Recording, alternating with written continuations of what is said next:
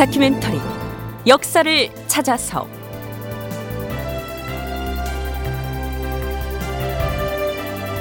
제 498편 뇌물수수 관행을 척결하라. 극본 이상남 연출 김창회.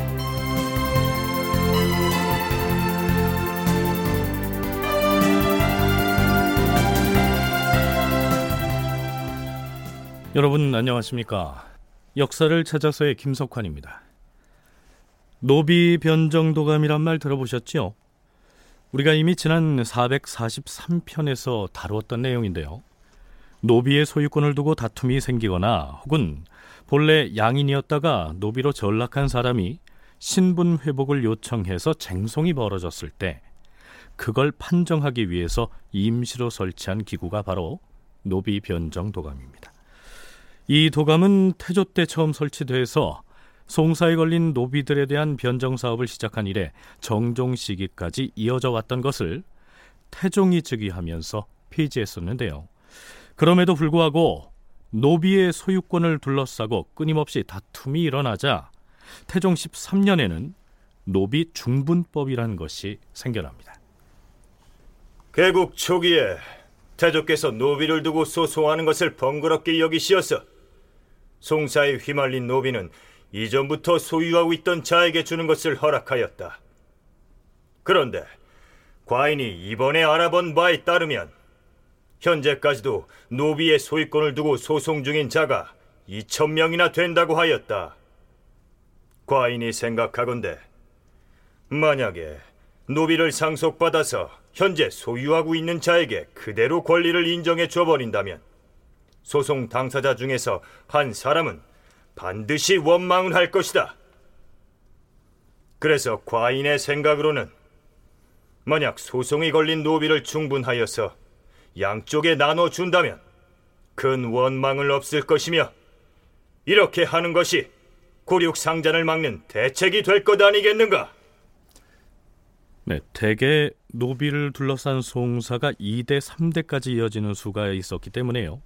그 사이에 이 노비들이 대가족을 이루었을 것이고 그렇다면 그 노비의 수가 아주 많을 것 아니겠습니까? 그 노비들을 소유권을 다투는 양쪽에 반반씩 나누어 주는 것이 바로 중분법입니다. 어느 쪽의 주장이 옳은지가 판정하기 어렵고 또한 양쪽 소송 당사자가 판결에 승복하지 않고 불만을 품을 것이 뻔하니까 아예 반씩 나눠져 버리자 이러한 취지에서 시행된 것이죠. 우리가 세종제위 후반기의 역사를 탐색하는 중에 갑자기 태종 시기의 노비 변정에 관한 얘기를 꺼낸 이유는 따로 있습니다. 세종 8년 3월 사헌부의 젊은 관관 정연과 이한경 등이 임금을 아련하는데요. 이들이 보고한 내용이 파문을 일으킵니다. 사헌부에서 과인에게 아랠 일이 있다 하였소. 그러합니다, 전하. 무슨 일인지 고하여 보시오. 조정의 중신들 중에 회례의 혐의를 받고 있는 자들이 있어 사원부에서 은밀히 조사를 해보았사온데 그것이 사실로 밝혀졌사옵니다. 조정 중신들 중에 회례 사건에 연루된 자들이 있다. 회례 사건이라면 뇌물을 주고받았다는 것이오. 그러하옵니다, 주상 전하. 뇌물 수수에 연루된 자들이 대체 누구요? 전하, 그들이 워낙 조정의 중책을 맡고 있는 대신들이라 아래없기 송구하오나 무엇을 망설이는 것이오? 주저 말고 고하시오. 뇌물을 받은 자들은 전 우의정 정탁과 평성부원군 조견 그리고 공조참이 조승덕 정탁, 조견, 조승덕 그들은 모두 세상을 떠난 사람들이 아니오. 이들뿐만이 아니옵니다. 현 우의정 조연, 곡산부원군 연사종, 그리고 병조판서 조말생이 부당한 뇌물을 받았음이 밝혀졌사옵니다. 뭐라? 우의정에다 병조판서까지? 그러하옵니다, 전하. 하면 이들에게 뇌물을 준 자들이 누구란 말이오? 지방에 거주하는 김도련이라는 미천한 인물이옵니다. 지방에 사는 미천한 자가 조정 대신들에게 무엇을 뇌물로 바쳤다는 것이오? 그 자가 바친 뇌물은 다름이 아니오라 노비옵니다, 전하. 뭐라? 노비를 뇌물로 주고받았다 하였소? 예, 전하. 김도련은 자기가 송사한 노비를 각 처의 세도가들에게 증여하여 싸운데 제 힘으론 소송에서 이길 수가 없기 때문에 세력 있는 사람에게 의탁하여 그것을 인연으로 승소 판결을 받기 위한 것이었사옵니다. 이미 김두련의 죄상은 명백하옵니다. 하오니 그가 징의한 노비는 마땅히 모두 회수해 관가에 소속시켜야 할 것이오나 그 노비들 중엔 양민도 있고 천민도 있을 것이므로 다시 관가에서 판결을 내려서 양민인지 천민인지 알기 어려운 것은 담당한 관원으로 하여금 판결을 내리게 하시옵소서. 노비 쟁송에서 유리한 판정을 받기 위해 바로 그 노비들을 뇌물로 증여했다. 그리고 그 노비들을 뇌물로 받은 대신들은 김도련 그자에게 유리한 판정을 해주었다. 이런 말이요? 그러하옵니다, 전하. 하면 누가 몇 명이나 되는 노비를 뇌물로 받았다는 것이요?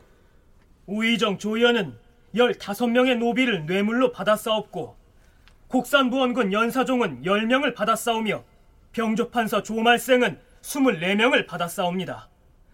그들은 그때 김도련으로부터 받은 노비들을 지금까지 부려먹고 있사오니 이는 용서할 수 없는 일이옵니다. 이것이 이른바 김도련 회례 사건의 발단입니다. 이 사건은 학자들 사이에서 뇌물 수수에 의한 세종시대 최대의 부패 스캔들이라고 불리기도 하는데요. 세종실록에서도 이 김도련과 조정 대신들 사이에 주고받은 노비를 뇌물로 표기하고 있습니다. 자, 노비에게도 인권이 있을 텐데요. 지금 같은 평등 사회라면 노비를 아예 물품 취급해서 뇌물 이렇게 표현하는 것 자체가 말이 안 되겠지요. 하지만 당시의 노비는 논밭이나 가옥과 마찬가지로 그저 양반들의 재산으로 취급이 됐습니다. 서울대 규장과 강문식 학예 연구사로부터 노비가 뇌물로 거래된 배경을 들어보기로 하죠. 조선 시대에는 농업 사회이다 보니까 재산에 있어서 가장 큰 비중을 차지하는 것이 하나가 토지이고 또 하나는 이제 노비입니다. 그러니까 농업을 생산할 수 있는 어떤 기반이 되는 토지가 있고 그다음에 그것을 이제 경작을 해야 되는 인력과 또 기타 여러 가지 집안 일을 운영하는 데 있어서 필요한 인력인 노비 이 두 가지가 이제 가장 중요한 재산이라고 할 수가 있는 것이죠. 그래서 그 중에 한 축이 이제 노비를 이제 이제 뇌물로 이렇게 회례한 그러한 사건인데요. 네, 그래서 우리도 이 사건에서 거래 대상이 된 이 노비를 일단은 뇌물이라고 표현을 하겠습니다. 이 사건이 일어난 때가 세종 8년이기 때문에 우리 프로그램의 진행상 시기적으로 좀 거슬러 올라가게 되는 셈인데요. 정치 권력과 경제적 이권 등이 음습하게 결탁된 세종 때 이 뇌물 사건은 요즘의 세태와도 연관이 없다고 할 수 없는 아주 고전적인 부패 사건이기 때문에 다루어 볼 만한 가치가 있다고 판단했습니다.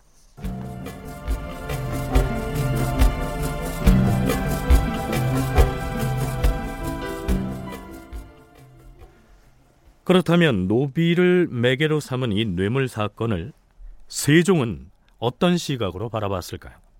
사건의 진행 과정을 좀 더 살펴보자. 전하, 뇌물을 받은 조영과 연사종은 모두 공신으로서 이미 부기가 극진한 지경인데도 욕심을 만족시키지 못하여 공공연히 노비를 증여받아 싸웁니다. 이것은 마음이 청렴하지 못한 증표이오니 대신의 자리에 합당하지 못하옵니다. 하면 병조 판서 조말생은 김도련과 어찌 연결이 됐던 것이오? 조말생은 가보년에 형방 대원으로 있으면서 노비에 대한 소송 문제를 도맡아서 왕명을 출납하여 싸운데 그때 김도련이 노비 변정 도감에 소송을 하여 싸웠고 조말생은 뒤에서 몰래 그를 조정하였던 것이옵니다. 또한 그를 위하여 요로에 청탁을 하기도 하여 드디어 노비들의 소유권이 김도련에게로 돌아가도록 판결이 나자 노비를 뇌물로 증여받았던 것이옵니다. 김도련의 죄는 이에 그치지 않사옵니다. 이민년에는 김도련이 또 김득경이라는 자에게 소송을 당했는데 이때에도 병조 판서로 있던 조말생이 또다시 노비를 증여받고 판결하는 관리를 협박해 판결을 계속 미루게 함으로써 당사자를 억울하게 만들어 싸웁니다. 그뿐이 아니옵니다. 조말생은 김도련의 아들에게 좋은 관직인 대부를 시켜줬으니 이것이 어찌 재상의 채통에 합당한 처사이겠사옵니까? 전하, 바라옵건대 모두 법에 의하여 죄를 다스리어 뒷사람에게 경계가 되게 하시옵소서. 그때 형조 참이 박고와 방장정당 김영은 조말생 세력이 두려워서 여러 해가 지나도록 그 사안을 미루고 판결하지 아니하여 싸웁니다. 바라옵건대 법에 의하여 죄를 엄히 다스림으로써 관리의 기풍을 바로잡게 하시옵소서. 이미 드러난 죄상만으로도 김도련에게 뇌물을 받은 관리들을 엄벌에 처해야 마땅했습니다. 그러나 이 사건에 연루된 자들이 만만한 인물들이 아니라는 점이 문제였습니다. 특히 이 시기 세종의 정치적 기반이 어떠했는지를 살펴볼 필요가 있죠. 규장각의 강문식 연구사 그리고 전주대 한국학 고정연구소의 유재리 연구원의 이야기를 함께 들어보겠습니다. 태종의 상황으로 있는 동안 공식적으로 천명하기는 군사에 관련된 일만 본인이 담당을 하고 나머지는 이제 세왕이 이제 직접 관할을 하도록 했지만 사실상 궁극의 주요사를 다 이제 태종이 관장을 했던 그러한 상황이었습니다. 그리고 그 상황 재직기에 국가의 주요 관직을 장악을 하고 있던 인물들도 다 이 태종의 측근들이었다라고 할 수가 있, 있었죠. 그렇기 때문에 세종이 어떤 자신의 어떤 통치 구상을 이제 본격적으로 이제 구현할 수 있는 그런 기반이 마련되지 못한 상황이었고. 이 구신들이 단순한 구신들이 아니라 어, 대개는 그 개국의 공이 있거나 아니면 태종이 왕자의 난을 거쳐서 왕이 되는데 기여한 그런 어떤 자명공신 뭐 이런 어떤 책봉을 받은 사람 또 조말생 같은 사람은 태종이 섭정을 하고 있었을 때 태종 세종 초반에 병조의 일을 담당하고 있었어요. 그런데 그 당시에 병조의 일은 어, 단순한 일이 아니라 거의 승지 비슷한 출납 역할도 같이 했습니다. 태종은 아들인 세종에게 왕위를 넘겨주고 상왕으로 물러나면서 자신은 병권만을 행사하겠다고 했지만 사실상 거의 모든 국사를 독단했는데요.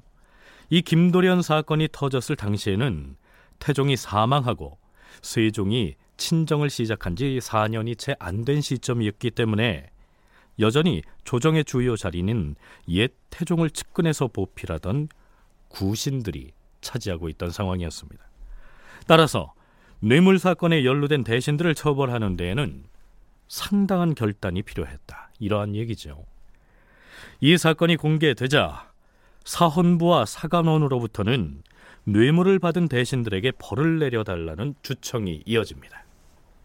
전하, 조연은 수상의 지위에 있었사오며 조말생은 오랫동안 권세 있는 자리에 있었사옵고 연사정은 공신으로서 자기가 일품이었사옵니다.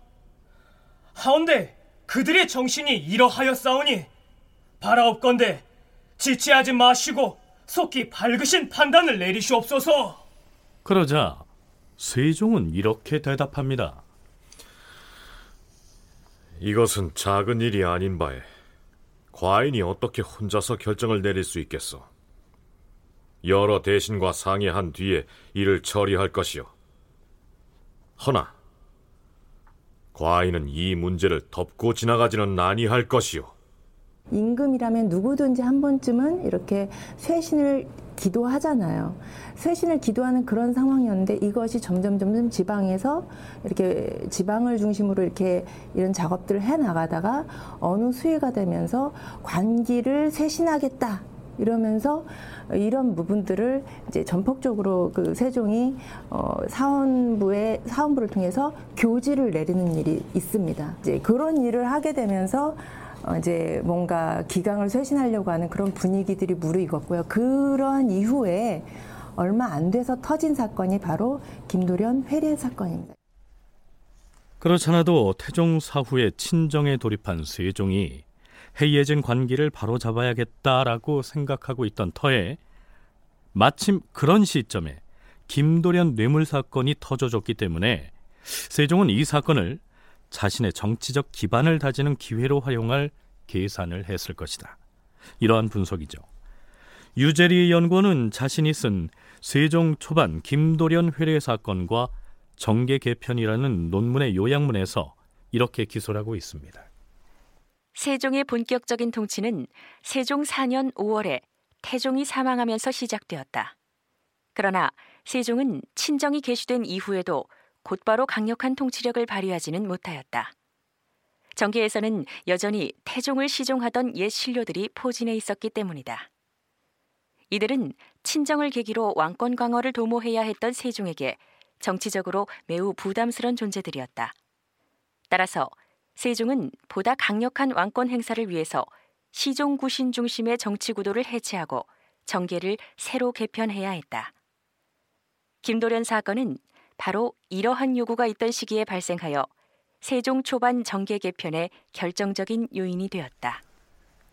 세종이 이 사건을 어떻게 활용해서 자신의 정치 기반을 강화해 나가는지는 조금 뒤에서 살펴보기로 하겠습니다.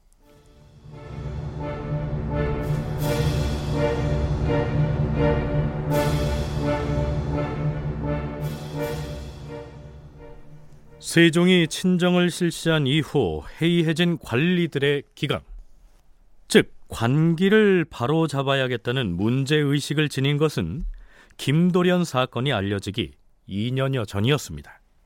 세종 6년 7월 14일 사헌부에서 아뢰었다. 전하, 요즘 사대부들이 송사를 담당하는 관리라든가 전곡을 출납하는 유사에게 사사로이 편지를 왕래하여서 옳고 그른 것을 뒤바꿔버리거나 관가의 물건을 축내고 훔쳐내는 등 그 폐단이 적지 않사옵니다. 지금부터는 이 같은 행위를 일절 모두 언금하게 하시옵고 외관이 주고 보내는 것도 역시 모두 언금하시되 법을 어기고 주고받는 것은 모두 청렴하지 아니한 죄로 다스리게 하시옵소서. 주상 전하, 지금 전조의 습관이 아직도 다 개혁되지 아니하여 경외의 관리들이 성문된 법을 지키지 아니하고 편지를 사사로이 왕래하여 관가의 소유물을 공공연하게 보내주니 매우 미편한 일이옵니다. 지금부터는 이 모두를 경제육전에 의하여 엄금하라 명하시되 어명을 어기고 관물을 준 자나 받은 자는 그 장물을 계산하여 율에 따라 죄를 판정함으로써 선비의 풍습을 바로 서게 하시옵소서. 마땅히 그리 처결할 것이요. 네, 앞에서 소개한 내용 중에서 외관 혹은 경외관이라는 말이 나오는데요. 서울 경자의 경관은 중앙조정의 관리를 일컫고요. 외관이나 경외관은 지방의 관리들을 일컫습니다. 그러니까 지방관들이 서울에 있는 조정 관리들에게 나라의 재산인 관물을 뇌물로 바치고 그 뇌물을 받은 조정 대신들은 송사를 담당하는 관리들에게 사사로이 편지를 보내서 판결을 뒤집어 버리는 등 폐단이 많으니 이것을 법에 따라 엄벌하라. 이러한 건의를 한 것이죠.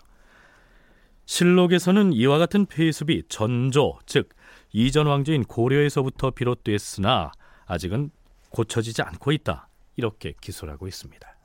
고려 말에 이제 국정이 문란해지고 국가 어지러워지면서 어떤 그 중앙의 권력자들에게 사적으로 뇌물을 써서 관지 뭐 지방관에서 승진을 한다거나 지방관에 있다가 중앙 관리로 이제 올라온다거나 하는 이러한 관행들이 상당히 이제 만연돼 있었는데 사실은 이때 세종 뭐 6년이면은 뭐 사실 조선을 세운 지 아직 뭐 30년이 채 안 된 그러한 시기였기 때문에 그 중앙의 어떤 그 전체적인 제도적인 것들이나 이런 틀을 잡아가는 그러한 시기였고 그러다 보니까 이런 어떤 정치적인 관행, 그러니까 부정적인 관행들 이런 것들까지 아직 그 척결하지는 못한 그러한 상황이었던 것 같습니다.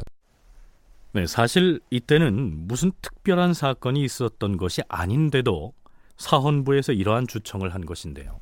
사실은 지방관과 조정신료들의 뇌물수수 폐습을 보다 못한 세종이 대간에게 은밀히 이런 계문을 올리도록 지시를 한 것으로 나타납니다. 실록을 보면 처음에 임금이 대신이나 조정에서 벼슬을 하는 선비 중에 뇌물을 받는 자가 많은 것을 못마땅히 여기어서 이것을 엄하게 금지하는 법을 세우고자 하여 은밀히 주청을 올리게 하였던 것이다. 이어서 임금은 윤회 등을 시켜서 교지를 짓게 하고는 영의정 유정현과 성산부원군 이직, 좌의정 이원, 대제학 변계량, 이조판서 허조, 예조참판 이명덕 등의 대신들을 부르고서 지신사 윤회를 시켜서 교지를 전하게 하였다. 지금으로 치면 임금의 비서실장격인 지신사가 세종의 교지를 가지고 대신들에게 가는데요.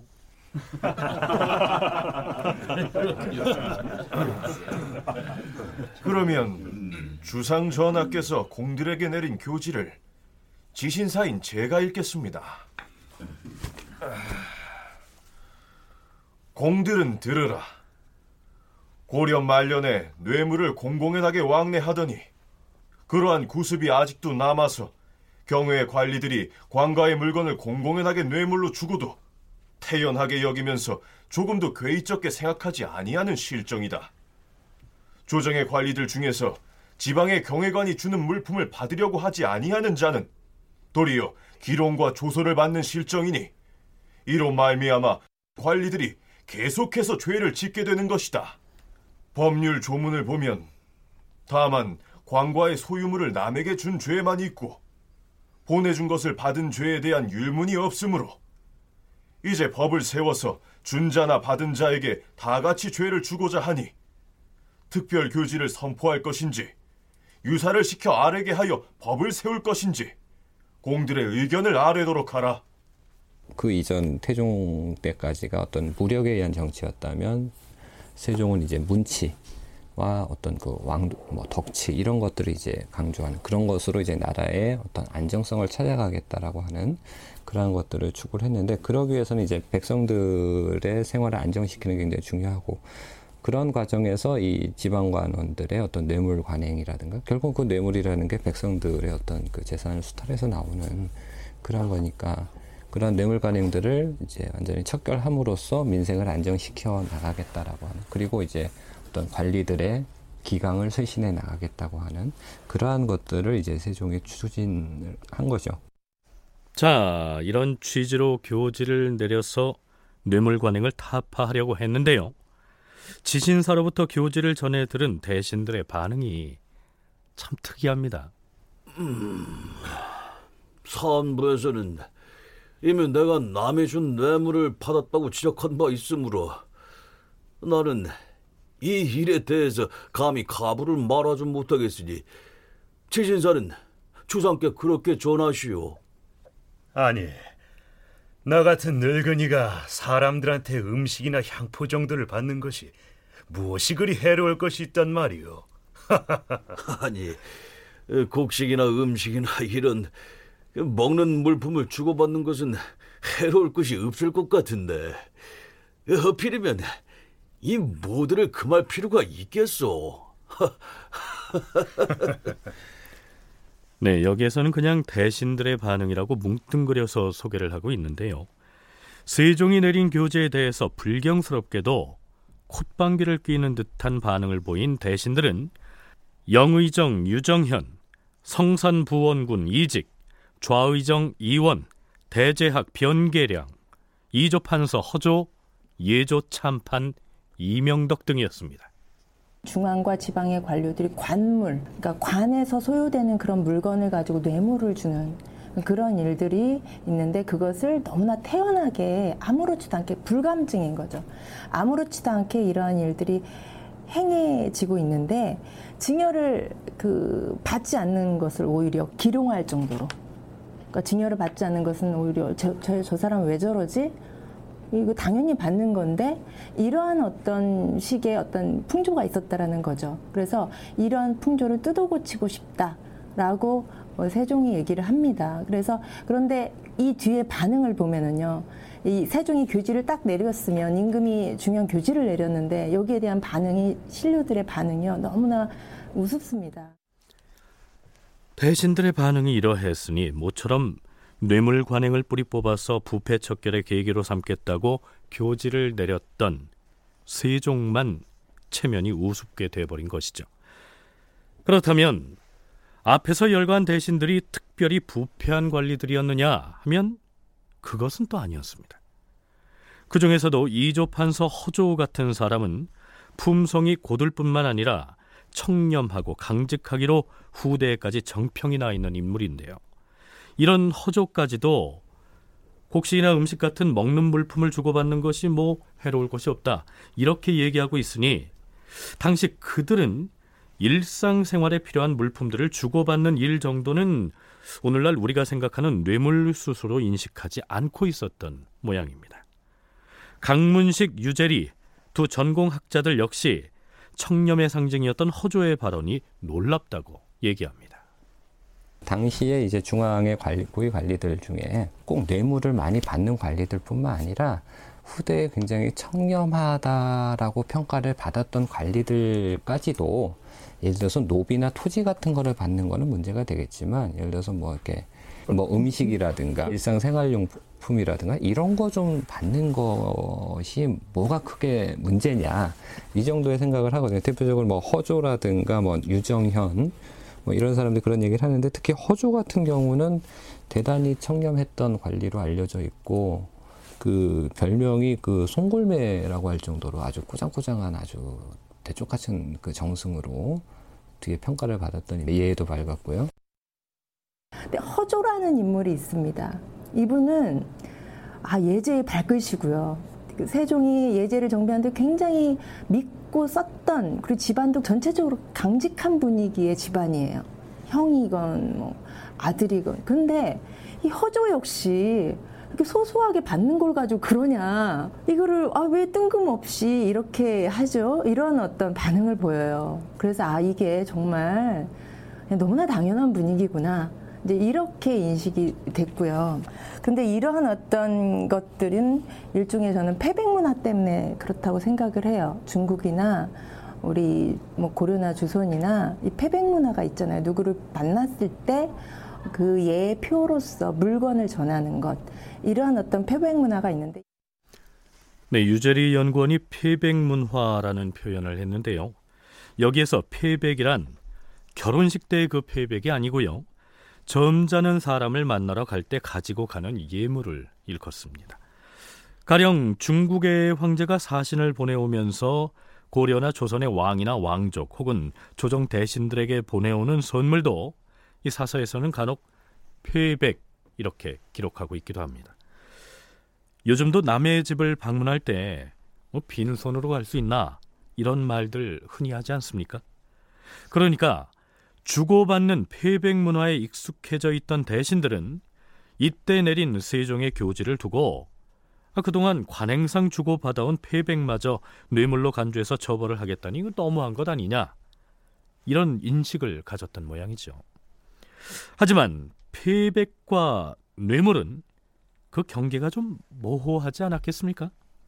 더군다나 가령 지방 수령이 조정 대신에게 뇌물을 바치고 청탁을 한 것이 발각됐다 해도 뇌물을 공여한 그 지방관만 처벌을 받을 뿐이고 조정 대신들은 법적으로 문제될 것이 없었으니까 대신들이 이러한 반응을 보인 것은 당연한 것이었는지도 모르겠죠. 세종은 이 단계에서는 뇌물 수수로 얼룩진 부패 척결의 칼을 빼들지는 않았습니다. 해당 실록 기사는 이렇게 기록하고 있습니다. 좌이정 이원은 표피 등을 받았으므로 역시 헌부의 탄핵을 받고 있는 중이었는데 이원은 자진하여 지은 죄를 고함으로써 임금의 용서를 받아내었다. 자, 이원이 받았다는 이 표피는 표범 가죽입니다. 그런데 당시 좌의정이었던 이원은 자신의 뇌물수수 관련 내용을 임금에게 미리 이실직고하고 용서를 받은 것으로 기록되어 있습니다. 그렇다면 여기에서 세종이 뇌물 관행 타파나 부패 척결 등의 목적을 이룰 수가 있었을까요? 그 결과를 기록한 실록의 내용은 이렇습니다. 좌이정 이원이 임금에게 감사함을 표시하고 나갔다. 그때 조진, 왕효권, 최세온, 이지실 등의 조정 관리들이 작물을 범한 죄로 탄핵당하였는데 대신과 조정의 관원들 중에 그 사건에 뇌물을 받아 연루된 자가 매우 많았던 것이다. 네, 정리하자면 이 당시 표피 등의 뇌물을 받은 혐의로 탄핵 대상에 올랐던 좌의정 이원은 스스로의 죄를 임금에게 사전에 이실직고함으로써 면죄부를 받은 셈이고요. 나머지 연루자들도 처벌을 받지 않고 유야무야 됐던 것입니다. 그런데 여기에서 간과해서는 안 될 실록 기사가 있습니다. 바로 이 대목이죠.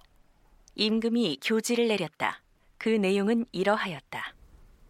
사헌부는 들어라. 어명을 내리노니 장차 뇌물을 준 자는 물론이고 뇌물을 받은 자도 모두 엄중하게 죄를 묻도록 하라. 굉장히 중요한 변화 중의 하나가 그 이전까지는 법률에서 뇌물수수 사건이 발각이 됐을 때 뇌물을 준 사람은 처벌이 되지만 받은 사람은 처벌이 안 됐어요. 그러니까는 예를 들어서 지방에 있는 관원들이 그 지방 수령들이 중앙의 고위 권력자한테 뇌물을 줘서 승진을 했는데 나중에 발각이 됐다. 그럼 이 뇌물 주고 승진한 사람은 처벌이 되는데 뇌물 받은 권력자는 처벌이 안 됐거든요.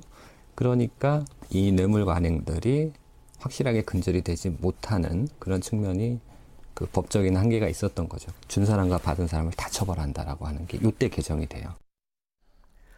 사실 뇌물을 증여한 사람은 지방관이거나 주로 지위가 낮은 사람들이었고요.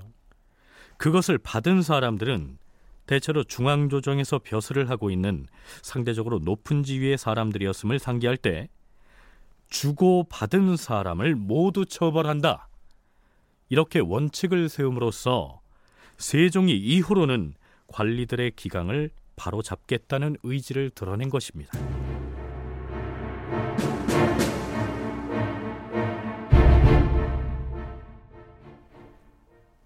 그렇다면 세종 6년 이후에 뇌물 수수에 관련된 처벌이 강화되고 나서부터 뇌물 사건에 연루된 관리들에 대한 처벌이 엄격하게 이루어졌을까요? 이후의 뇌물 사건에 대한 처리 상황을 살펴보면 이렇습니다. 세종 7년 5월 8일 사헌부에서 이간이란 자의 뇌물을 받은 혐의로 황현, 이승직, 하늘기 등을 탄핵하였다. 지은아, 이간의 뇌물을 받은 관리들 중에서 대사성 황현과 양주부사 이승직을 비롯하여 하늘기, 황득수, 장영실, 구중덕, 조맹발, 기속선 등의 죄를 그자들이 받은 작물의 수량에 따라 정하여 싸운데 태 스무 대에 해당하옵니다. 아랜대로 처결하라. 다만 황득수와 조맹발은 공신의 후손이니 논제하지 말라. 그런데요. 이때 뇌물을 받은 죄로 20대의 볼기를 맞은 사람 중에는 뒷날 세종의 신임을 받아서 여러 가지 과학 발명품을 만들어내는 이 장영실도 끼어 있어서 이채롭습니다.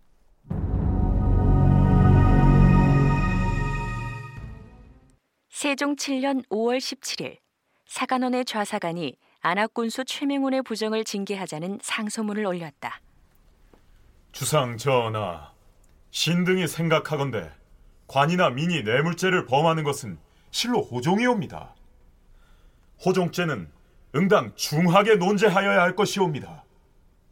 하오나 자고로 일반 백성이 절도를 한 것은 보통의 법률로 처단하지만 작물죄를 범한 관리는 죄를 매기고 처단하는 것을 매우 엄중하게 행하여 싸웁니다.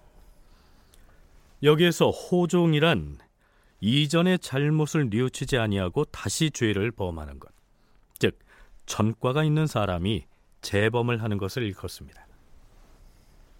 안학군수 최맹호는 백성이 바야흐로 농사딸을 당하여 먹을 양식과 심을 종자가 없어 모두 관가만 바라고 있는데도 불구하고 탐욕스럽고 더러운 마음만 가득하고 백성을 근심하는 마음이 없어서 몰입에와 결탁하여 하물생과 임만 등에게 비단과 피륙 등의 뇌물을 받고서 백성에게 주어야 할 벽시 300섬을 빼앗아 감히 사사로이 그들에게 주어 싸웁니다. 또한 간사한 꾀를 부려서 백성들에게 그 벽시를 다 나눠준 것처럼 거짓으로 위조 문서를 꾸며 싸웁니다. 그리하여 때를 놓치고 농사를 그르쳐 백성들은 먹을 것이 없어 살기가 어렵게 되었사오니 그 몸을 갈기갈기 찢어도 죄값에 미치지 못할 것이옵니다. 하운데 형조에서는 그가 저지른 사건을 둘로 분리하여서 가볍게 처결하였사오니 이는 참으로 부당하옵니다. 전하, 엎드려 바라옵건대 전하께서는 이 사건을 다시 헌사에 내려 보내시어서 최맹원이 사사로이 쓴 뇌물에다 이미 드러난 정곡을 작물과 합산하여 법대로 처형하시옵소서. 그러나 임금은 율에 따라 곤장 백대에 삼천리 밖으로 귀양 보내고 자자형을 내리는 데에 그쳤다. 자, 여기에서 자자형이란 죄인의 얼굴이나 팔 등에 흠을 내서 먹물로 죄명을 새겨 넣는 그러니까 요즘식으로 표현하자면 신체에다가 문신을 해서 죄인임을 표시하는 형벌입니다.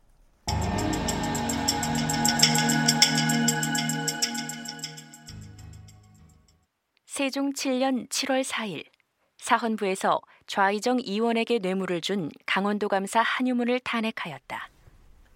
주상전하, 강원도 감사 한유문은 지방 관리들의 잘잘못을 관찰하는 책임이 있는 자이온데 좌의정 이원에게 어물과 복령을 증여했사옵니다. 교지에 의해 작물로서 계산해 논죄하길 청하옵니다. 한유문은 그 성품이 간사하여 남의 비위를 잘 맞추고 또 좌의정 이원과 동갑인 인연으로 강원도 감사 자리를 얻었는데 조정 논의에 대하여 늘 불만을 품었다. 이번에 이원의 집에 뇌물을 보냈다가 사헌부 관리에게 잡혀서 탄핵을 받게 되었는데 사람들이 모두 그를 비루하게 여겼다.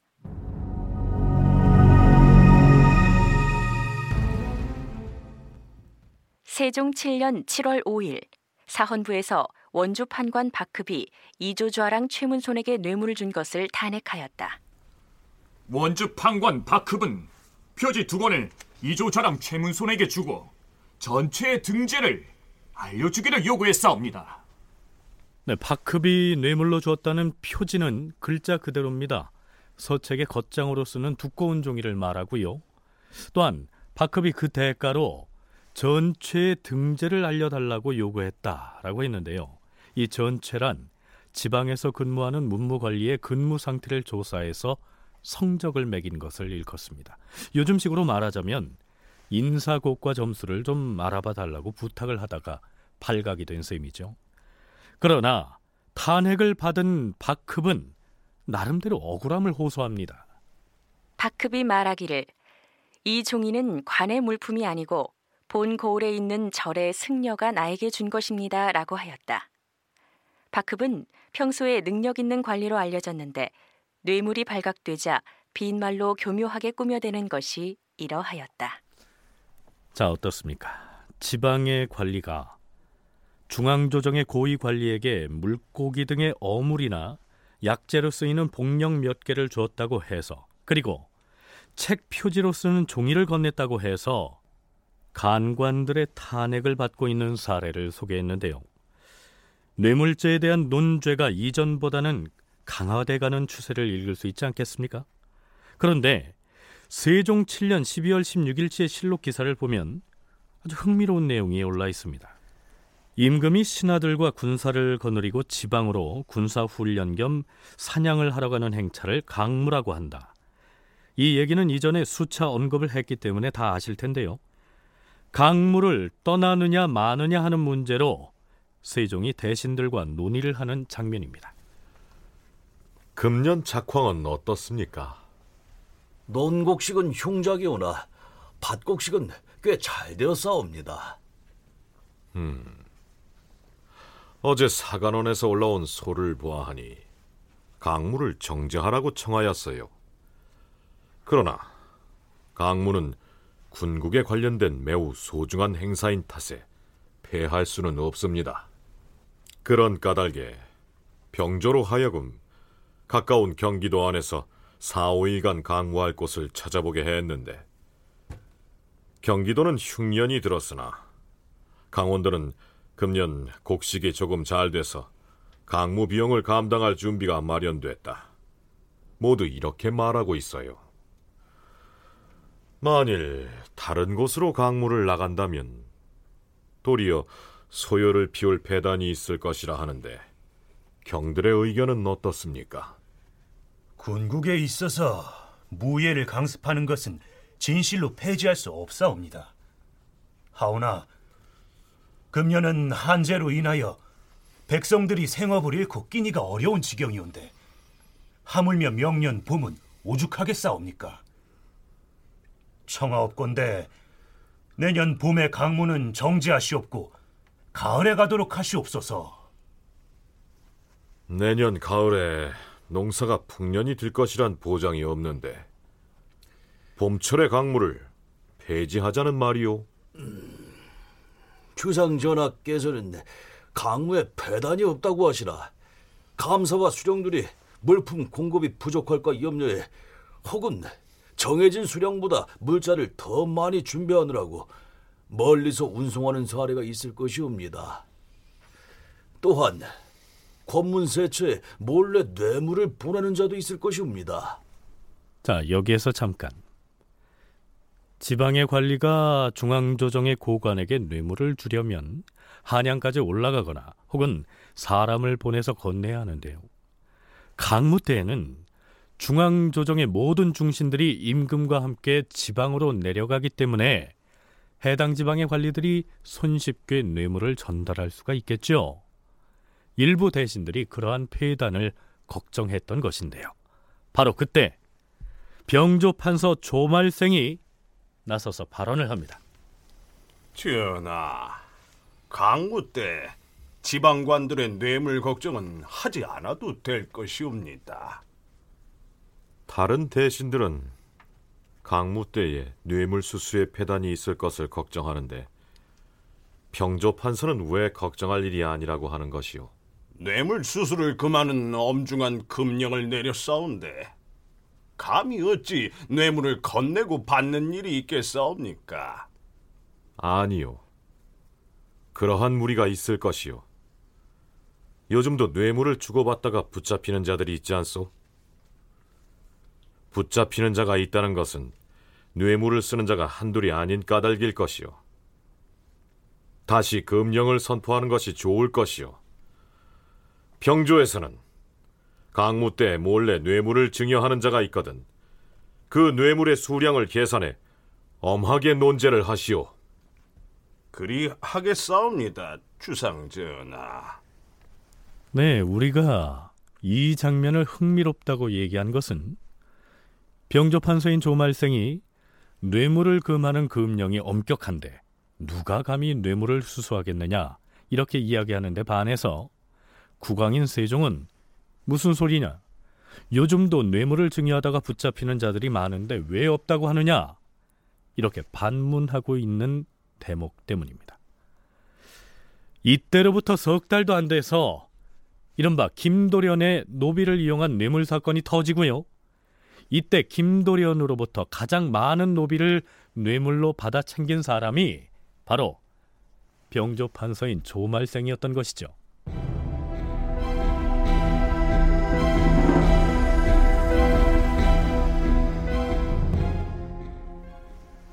앞에서 열거한 사례들을 통해서 뇌물수수 관행을 척결하려는 이 세종의 의지가 어떠했는지는 대충 짐작을 할 수 있겠지요. 뇌물을 증여한 사람뿐만 아니라 받은 사람도 처벌한다는 이 법률을 정비한 때가 세종 6년이었는데요. 그로부터 2년 뒤에 문제의 그 김도련 회례 사건이 터진 것입니다. 사실 김도련이 노비를 뇌물로 증여한 행위 자체는 훨씬 이전에 있었는데요. 그 사건이 이때 와서 처음으로 국왕인 세종에게 보고됐다. 이렇게 봐야 정확하겠죠. 자, 그럼 다시 김도련 뇌물 사건으로 돌아가 보겠습니다. 우의정 정탁과 평성부원군 조견 그리고 공조차 및 조승덕이 김도련으로부터 노비를 뇌물로 받았사오나 그들은 모두 사망하였사옵니다. 현직에 있는 조정관리 중에서는 우의정 조연이 15명의 노비를 뇌물로 받았사옵고 곡삼부원군 연사종은 10명을 받았사오며 병조판서 조말생은 24명을 받았사옵니다.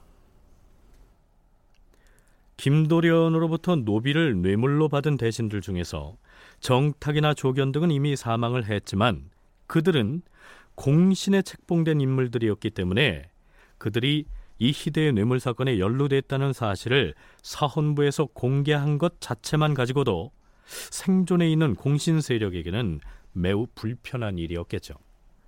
뿐만 아니라 우의정 조연과 곡산 부원군 연사종 역시 공신이었습니다. 조연이나 연사종 이런 사람들은 이제 공신 출신이잖아요. 공신 출신인데 둘 다 과정을 보면 조연 같은 경우에는 그 태조와 천안 매부 매부 관계입니다. 천안 매부 관계고 어, 조선이 건국된 이후에 대장군을 거쳐서 벼룬검을 거쳐서 직임들이 굉장히 요직들을 거쳤다. 그 실질적인 요직 있잖아요. 병사를 이렇게 수하에 두고 거느리고 어, 왕을 호위하고 이런 어떤 실질적인 굉장히 핵심적인 일, 뭐 거대한 부대를 거느리고 이런 부분도 중요한 부분이지만 어, 그런 일을 담당했다.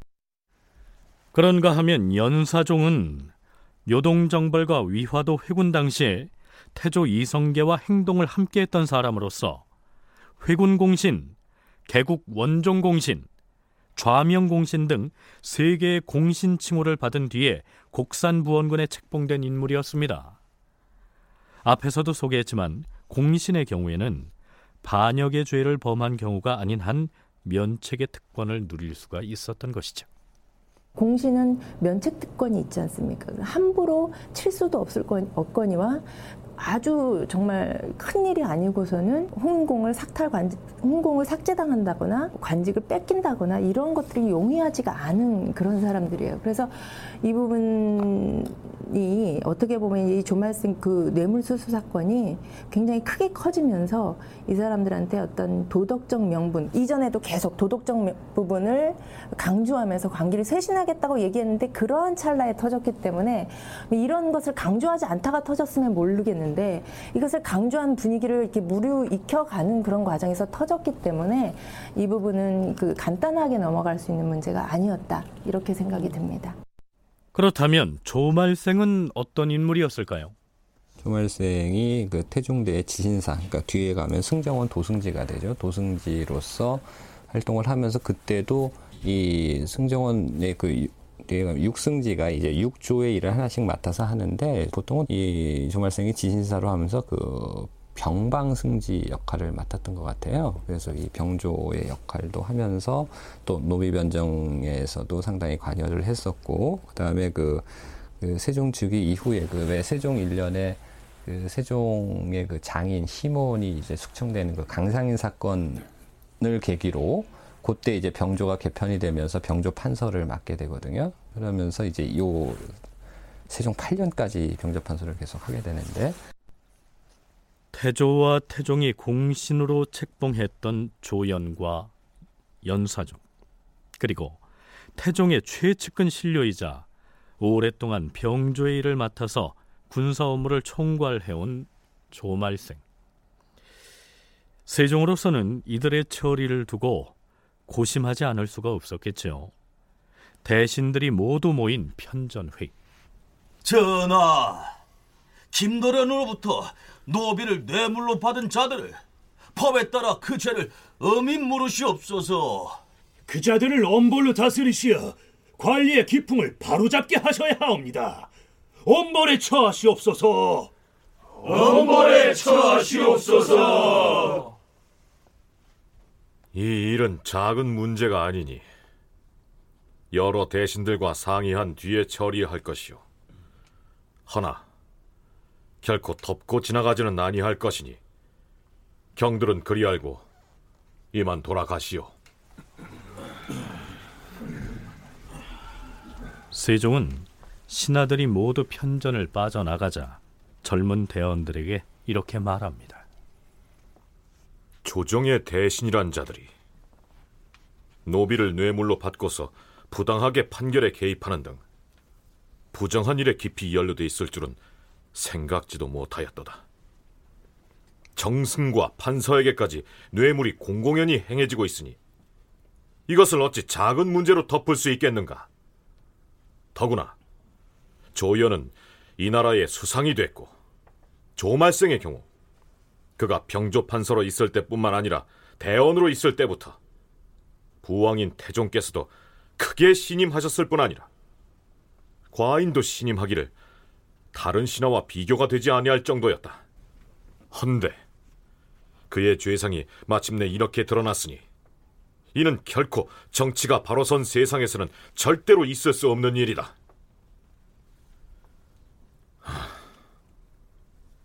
그러나 윗사람이 마음을 바르게 하여 도리를 세웠으면 대신들이 본받아서 감화되었을 터. 모든 것은 과인이 잘못한 탓이로다. 지신사는 어명을 받아 적으라. 예, 주상 전하. 하명하시옵소서. 그 사건에 관련해서 세종이 내린 교지는 이러했습니다. 우의정 조연은 황해도 수안에 부처하고 곡산 부원군 연사정은 강원도 인제에 부처하노라. 병조판서 조말생은 직첩을 도로 빼앗고 충청도 회인에 부처하노라. 조연과 연사정은 더 무겁게 죄를 물어야 하겠으나 공신인 탓에 특별히 형을 감면한 것이다. 그리고 다음 날인 3월 5일 세종은 조연, 연사정, 조말생 등에 대해 탄핵 상소를 올렸던 사헌부의 젊은 대원들에게 이렇게 말합니다. 과인이 듣기로 미천한 사람이 노비 문제로 소송을 하는 경우 소송을 맡은 간원들이 신속하게 판결을 하지 아니하고 연고 관계로 청탁을 받아들여서 시일을 길게 끌므로써 억울한 처지가 된 사람이 덜어 있다 하는데 이번에 그대들이 김도련의 노비에 관한 문제를 조사해 탄핵한 것에 대하여 과인은 매우 가상히 여기는 바이다. 이러한 문제는 적발하기가 어려울 것이니 만일 앞으로도 이 같은 일을 듣게 되면 곧 철저히 추궁해 실정을 파악해야 할 것이다. 뇌물을 받고서 판결을 지체한 박고와 김영 두 사람은 모두 직첩을 회수하고 잡아들여서 시위를 지체시킨 이유를 국문하여 보고하도록 하라. 세종의 조치가 추상 같습니다. 그런데 이때까지 드러난 뇌물 사건의 실상은 빙산의 일각이었습니다. 조사 결과 김도련이 뇌물을 주고 부당하게 얻은 노비의 수가 무려 426명에 달했고 그로부터 노비를 뇌물로 받은 고관들의 명단이 추가로 줄줄이 공개됩니다.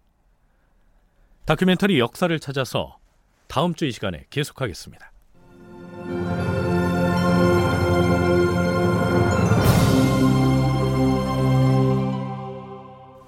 출연 구자형, 전종구, 시민종, 신범식, 박진우, 송대선, 서승휘, 이승준, 장병관, 공준호 낭독 김현정, 해설 김석환, 음악 박복규, 효과 신연파 정영민, 기술 이진세.